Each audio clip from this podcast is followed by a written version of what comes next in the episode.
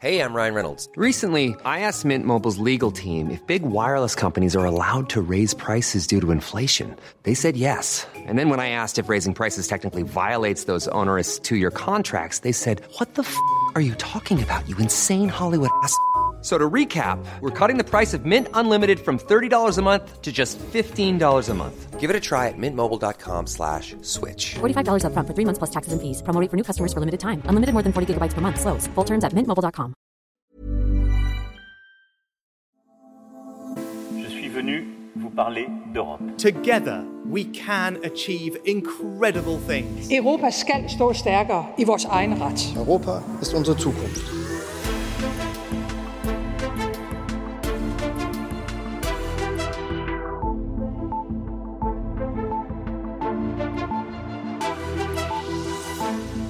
Aktivistiske dommere, der selv opfinder jura efter for godt befindende. Hvis man skal tro på, hvad der nogle gange bliver sagt om EU-domstolen, kan man godt få indtryk af, at der sidder en flok dommere i et elfenbenstårn nede på Kirchbergplateauet i Luxembourg, mere eller mindre afkoblet fra virkeligheden og dømmer i EU-sager. Men hvordan ser de selv på det? Jeg hedder Rikke Albrechtsen, jeg er Altingets EU-redaktør, og jeg har inviteret Danmarks dommer ved EU-domstolen, Lars Bay Larsen, til at deltage i vores europæiske sommerserie.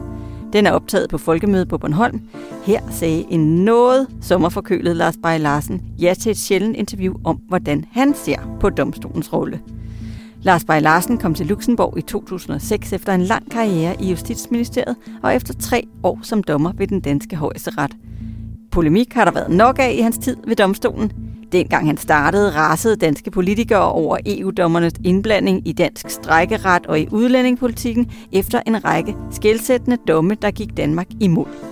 I dag er det blandt andet adgangen til brug af vores mobildata i efterforskningssager, som dommerne til stor dansk frustration har sat en kæppe i hjulet for. Det ledte den tidligere socialdemokratiske justitsminister Nick Hækkerup til at udbryde fra Folketingets talerstol. De er jo bare dommere. Hvorfor skal de have lov til at bestemme, hvad der skal være den politiske situation i Danmark? Så hvad er der med de dommere nede i Luxembourg, og hvorfor har de det sidste ord, når der er tvivlsspørgsmål om, hvad det egentlig er, at de 27 EU-lande sammen med europaparlamentarikerne har besluttet?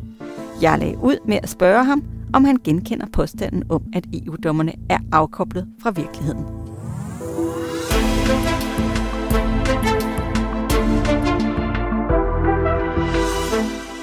Det siger man måske lidt om dommer alle steder i, i verden, at øh, hvad ved de om, hvad der foregår på gadeplan, men, men øh, jeg oplever ikke, at det er en kritik, som er, er særlig øh, specielt berettiget for så vidt angår EU-domstolen.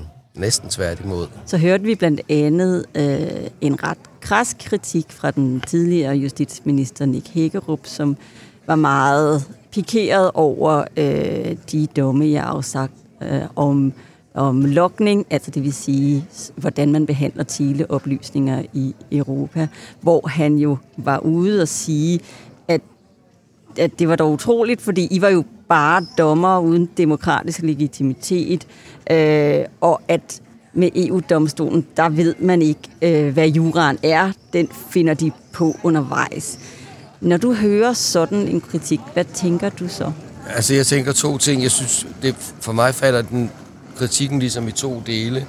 Øh, nogle domme, som man ikke kan forstå, eller ikke er enige i. Og det synes jeg jo er legitimt, mm-hmm. at, at øh, politikere i øh, det ene eller det andet, eller i medlemslandet i det hele taget, øh, siger, det, det er vi meget overrasket over, vi forstår det ikke, øh, øh, kan det virkelig være retstilstanden? Det, det var ikke det, vi troede. Øh, men, men så er det jo netop politikerne, der må lave det om. Øh, og, og det er jo deres magt, og det er der jo ikke nogen, der bliver fornærmet over øh, på, på EU-domstolen, lige så lidt som man bliver fornærmet i højesteret, hvis, hvis et flertal i Folketinget ovenpå en højesteretsdom og på et eller andet område siger, kan det virkelig være? Det troede vi sørger med ikke retstilstanden på det her område. Nu laver vi den om, øh, så det bliver, som vi vil have det. Det synes jeg er helt, øh, helt normalt og inden for skiven der, hvor, hvor jeg måske synes, at øh, frustrationen måske løb af med, med justitsministeren, øh, det er, når man sådan giver det det personlige øh, twist og siger, at det er dommerne, der ikke har forstået deres opgave.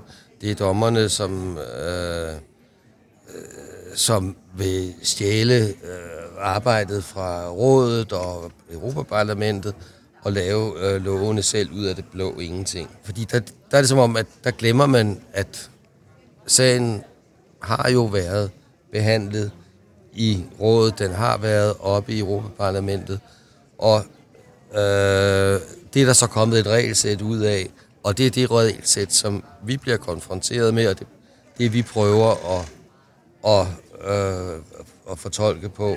Og, og det kan godt være, at vi går en anden vej end, end politikerne i mange lande, måske endda et flertal, måske endda et kvalificeret flertal af medlemslandene synes. Men så må man jo... Øh, Lave reglerne om. Lave reglerne, lave nogle nye regler. Men det er jo ikke, fordi politikerne ikke har haft muligheden for at, at gå ind og, og sige det tydeligere. Problemet er tit, og det, det problem kender jeg jo godt, fordi jeg selv har haft min gang i, i rådsbygningen i Bruxelles. I din karriere i Øh, Justitsministeriet. at Der ved jeg godt, at det er svært. Specielt når man skal finde et kvalificeret flertal, så indgår man kompromiser, og teksten bliver nogle gange konstruktiv uklar, øh, for at kunne samle det fornødne antal stemmer. Men, men det er som om, at måske Nick Hækkerup havde glemt, at det har altså så en pris, det kompromis, fordi så ved man først, hvad der, kommer, hvad der egentlig var, man blev enige om, når domstolen har prøvet at, øh, for at sige det populært, finde hoved og hale i, hvad, hvad kompromiset egentlig må antages og, og gå ud på. Så der er noget ved den måde, man strikker EU-lov sammen på blandt politikerne i henholdsvis øh, de 27 Den bliver lande. mindre klar, blandt andet fordi det er 27 forskellige medlemslande med forskellige holdninger, med forskellige retstraditioner, med forskellige systemer på forskellige økonomiske niveauer, øh, forskellige teknologiske niveauer osv., som strikker det sammen. Det er jo også det helt unikke positive ved det, at, at det overhovedet lykkes øh, at lave noget, Og er jeres udfordring ved EU-domstolen så, at I skal udfylde nogle tomrum, som de her politikere i rådet og i parlamentet øh, i deres iver efter at finde et kompromis, måske har efterladt i processen? Ja, sådan kan man godt øh, udtrykke det. Altså, på et tidspunkt, så, så kommer der jo en, en form for, hvad kan vi sige, lakmusprøve, når en borger står med en sag og siger, jeg vil gerne, øh, øh jeg mener, jeg skulle have haft en tilladelse til at gøre sådan og sådan, eller jeg mener ikke, min nabo skulle have haft tilladelse til at gøre det, jeg nu har fået lov til. Og, og det så er noget, der baserer sig på en regel i et EU-direktiv. Men så kommer spørgsmålet for en national domstol. Jamen, hvad er egentlig op og ned her? Og så er det, de og, sender og den så ned sender de den dig. ned til os og siger, hør her, forklar os lige. Mm. Øh, vi har den her sag, men vi har det er ikke helt generelle spørgsmål. Hvor, hvor går grænsen øh, for anvendelsen af den her regel, eller hvordan skal det begreb i den her regel forstås? Er det på samme måde som i et andet direktiv, eller er vi her på et andet område, hvor det skal forstås anderledes? Og så får man et svar på det. Og, og på det tidspunkt, så kan man sige, jamen så udkrystalliserer der sig en fortolkning på i hvert fald det område. Og, og så er der nogen, der bliver øh, skuffet, fordi de havde jo troet måske i 3, 4, 5, 7 år, siden man lavede direktivet, at øh, de lige akkurat fik øh, rumpen med i, i det kompromis her.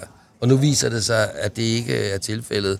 Og så er det, man bliver frustreret og siger, hvor får de der mærkelige øh, typer ved EU-domstolen? Øh, hvad bilder de sig ind? Hvor får de det øh, fra?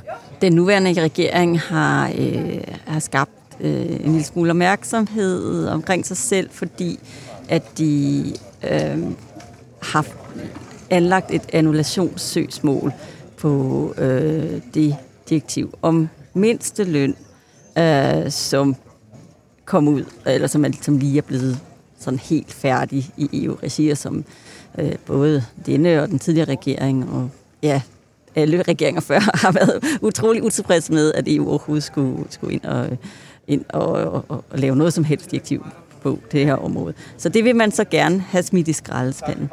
Hvor stor en ting er det, set fra domstolens side, det med, at, man, øh, at et land går ind og siger, det her direktiv, det duer ikke, det skal simpelthen væk.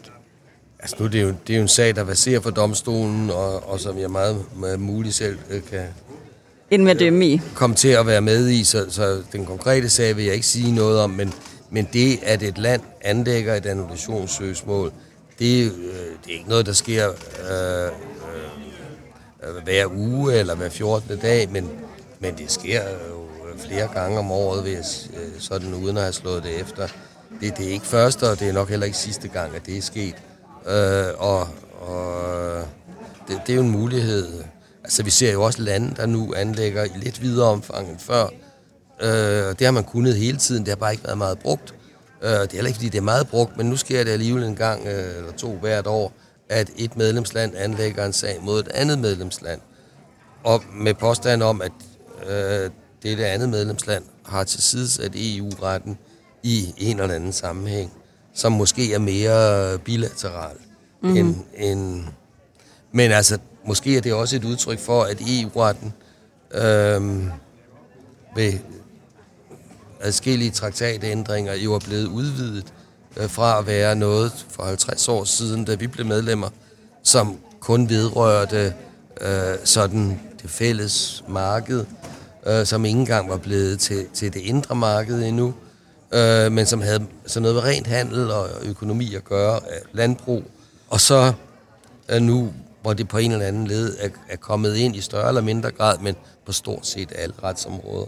Men det her med, at lande så udkæmper kampe i domstolen, det er en forholdsvis ny tendens. Ja, altså det, det, øh, det, det er i hvert fald blevet lidt hyppigere, at, at det ender øh, for domstolen. Øh, og, og måske har det mere været noget, man troede med før, hvis man gjorde det. Og, og, og måske var traditionen tidligere, at man løste konflikter øh, ved forhandlingsbordet. Ser du det som en ændring af samarbejdet? Nej, ikke en, en uh, ændring af samarbejdet, men, men måske øh, afspejler det også bare, at der er blevet flere medlemslande, og der er blevet... Øh, øh, måske kan man sige, at den store bølge af nye medlemslande, der kom i 2004, 2007 og 13 og så videre, at den har gjort, at vi har fået et EU, som er væsentligt større, men som også øh, i hvert fald har været mindre homogent, end det var øh, tidligere, helt tilbage til de oprindelige seks øh, medlemslande. Øh, og, og det giver måske også nogle større spændinger fra tid til anden. Der er nogle lande, som også stikker lidt ud øh, hos jer lige for tiden. Det er blandt andet øh, Ungarn og, og Polen, som øh, er ret utilfredse med nærmest alt, hvad I, hvad I laver i deres retning, vil, vil jeg sige. Um, i har jo dømt mod for eksempel Polen et antal gange, øh, senest her i juni måned, hvor vi optager øh, i sager, der handler om, om det polske retssystems uafhængighed. Hvad, altså, hvordan forholder der, altså, i, I Polen er der så en debat, hvor de, altså, de, de er ude direkte og sige, jamen I er korrupte, øh, hvis man skal ikke lytte til, hvad, hvad EU-domstolen siger, og I, I, I kan se, de er, de er imod os, og, og så videre. Øh, altså, hvordan forholder I jer til, til den debat, og, og de anklager, der kommer fra nogle lande, som er stærkt utilfredse med de øh, afsigelser, I Jeg kommer mener, med? vi forholder os, som en, en domstol øh, bør gøre, at man øh, passer sit arbejde og bliver ved med at passe det, og ikke øh, går ind i en, i en, øh, en stor polemik. Altså, vi, det er jo ikke os, der går ud og opsøger øh, de sager. De sager, der kommer, fordi man har øh, ageret, lovgivet øh, på en bestemt måde i de lande, du, du peger på.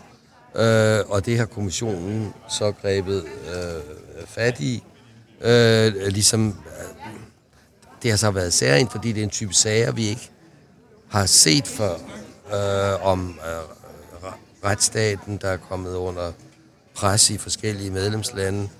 Og det, øh, det er ligesom en ny udvikling, øh, der er kommet. Det er jo også nyt, at det er gået sådan, som det er gået i Polen og, og i Ungarn, eller forholdsvis nyt i hvert fald.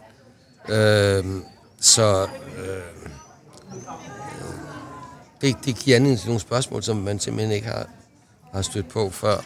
Og dem må vi jo så se på i den rækkefølge, som de bliver bragt til os. Mm. Vi går ikke ud selv og leder efter sager eller efterforsker sager, men øh, det er kommissionen, der bringer de sager, eller det kan exceptionelt set være et andet medlemsland også, der øh, bringer sådan en sag for os. De er også inde og stille nogle spørgsmålstegn øh, ved EU-rettens forrang for national lov. Og nu er det ikke, fordi vi skal ind i en meget, meget lang øh, konstitutionel øh, debat om, øh, hvor de her grænsedragninger øh, er. Men, men ser du, at, øh, at det gør noget ved jeres autoritet øh, ude i de lande, at vi har øh, en situation, hvor de betvivler det, som I laver, og hvorvidt de overhovedet har ret til at gøre det, I gør? Nu er der mange, altså der, der har været, øh, hvad kan man sige, man skal sige det sådan lidt overordnet, så har der været en del øh, øh, støj og ballade på forskellige øh, punkter over de sidste par år. Men, men det er så også noget, som har været i mine øjne noget forskelligt. Øh, og, og der kan være en tendens til, at for øh, ikke-jurister, så løber det lidt sammen øh, og bliver til sådan noget med dem og os. Og, øh, øh, og sådan ser jeg det måske ikke helt så meget. Øh,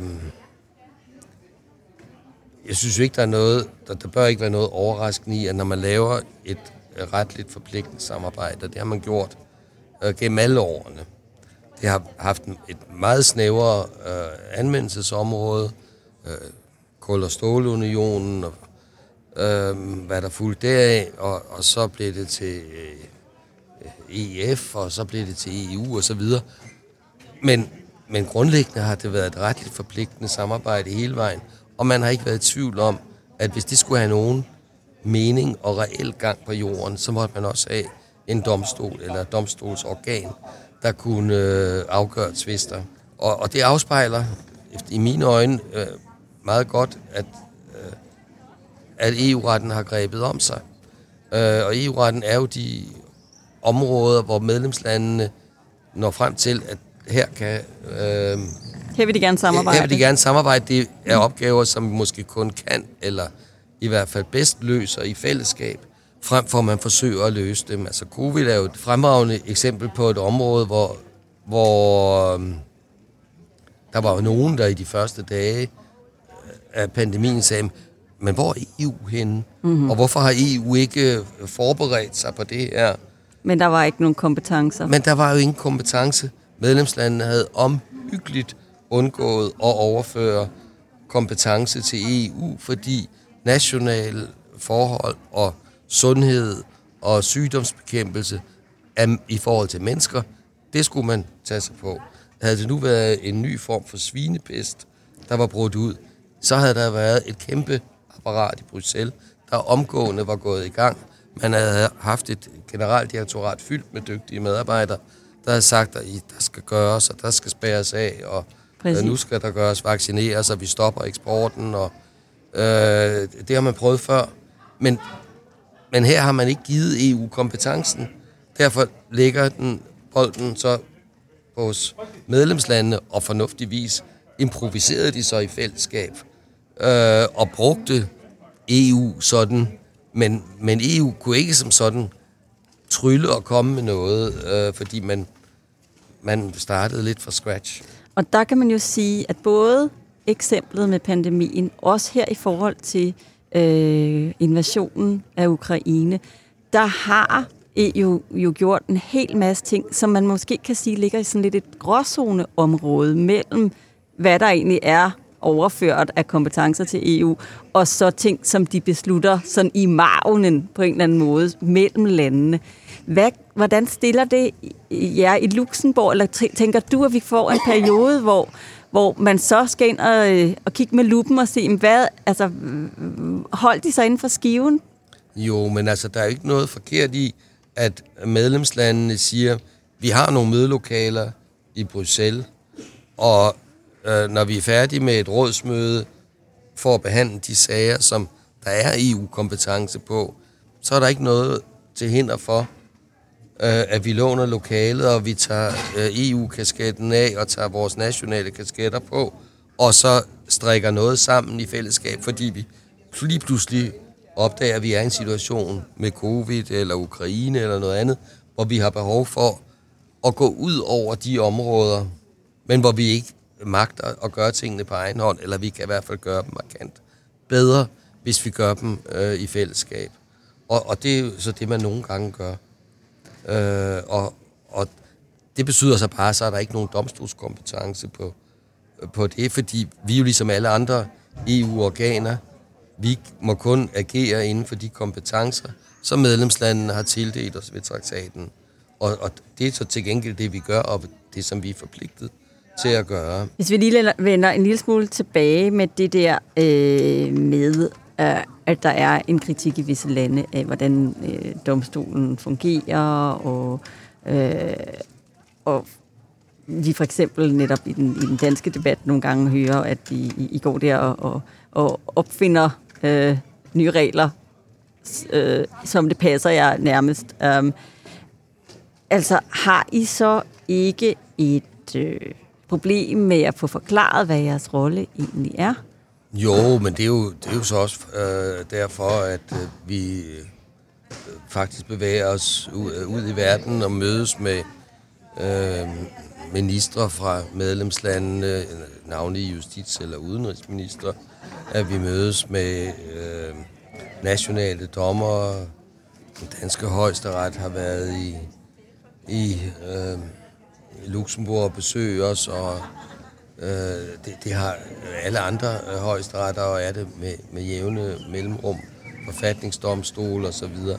Og der drøfter man jo så øh, ting, og, og som som har øh, slået gnister måske, eller været ved at kunne slå gnister, eller som man ikke helt forstår, og øh, øh, hvorfor gjorde I så ikke sådan i stedet for, eller...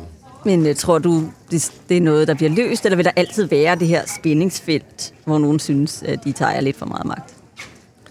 Jeg, jeg tror, at der altid vil være det her spændingsfelt, øh, fordi den måde, øh, som vi har snakket om, hvordan EU-retten bliver til, og, og det kompromis og alle de ting, der skal bøje sig mod hinanden, det er svært at se for sig, øh, når man også skal have en, en bevægelse, der skal træffes beslutninger.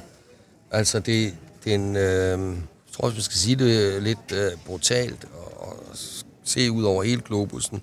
Den største risiko for EU er ikke, at der bliver truffet uklare og, og mangelfulde og uperfekte øh, beslutninger.